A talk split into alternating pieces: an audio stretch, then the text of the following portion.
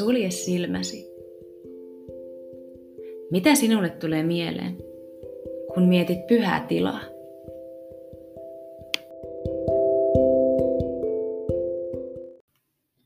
Pyhät tilat ovat perustettu erityisesti pyhän kokemista varten.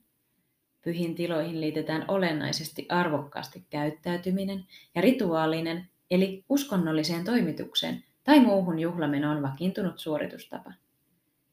Ihmisen historiasta on kautta aikojen löydetty paikkoja, jotka tulkitaan pyhiksi tiloiksi, kuten jo kivikautiset luolamaalaukset ja luonnossa pyhiksi tiloiksi muodostuneet paikat. Pyhien tilojen rakentamiseen on sitten liittynyt olennaisesti valtion vaurauden osoittaminen, kun esimerkiksi kirkkojen rakentamiseen ja sisustamiseen on satsattu paljon valtion varoja. Tämä näkyy muun muassa Prameina rakennuksena sekä aikansa suurimpien taiteilijoiden taidon osoituksina.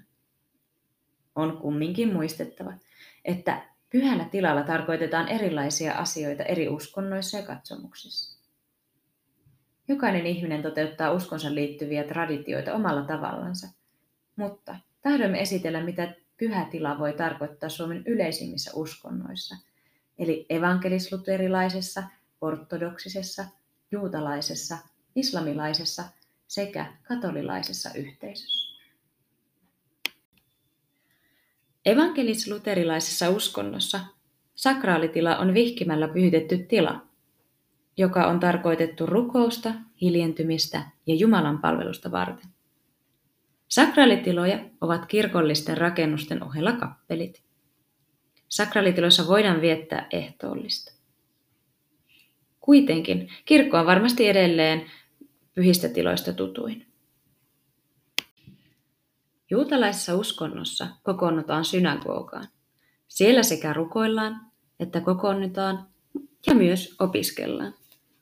Viimeksi mainitelle on varattu synagogassa erillinen tila, Bet Midrash. Suomessa on kaksi toimivaa synagogaa, Helsingissä ja Turussa.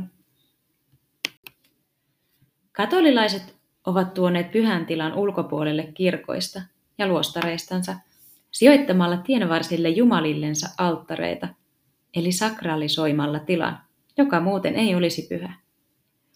Myös sama ajatusta noudatetaan kodeissa, jossa ristiinnaulettua Jeesusta edustava krusifiksi asetetaan seinälle ja Marian patsalle voidaan perustaa jopa alttari. Näin pyhä tila siirtyy osaksi katolilaisten arkea. Ovatko nämä pyhät tilat sinulle tuttuja?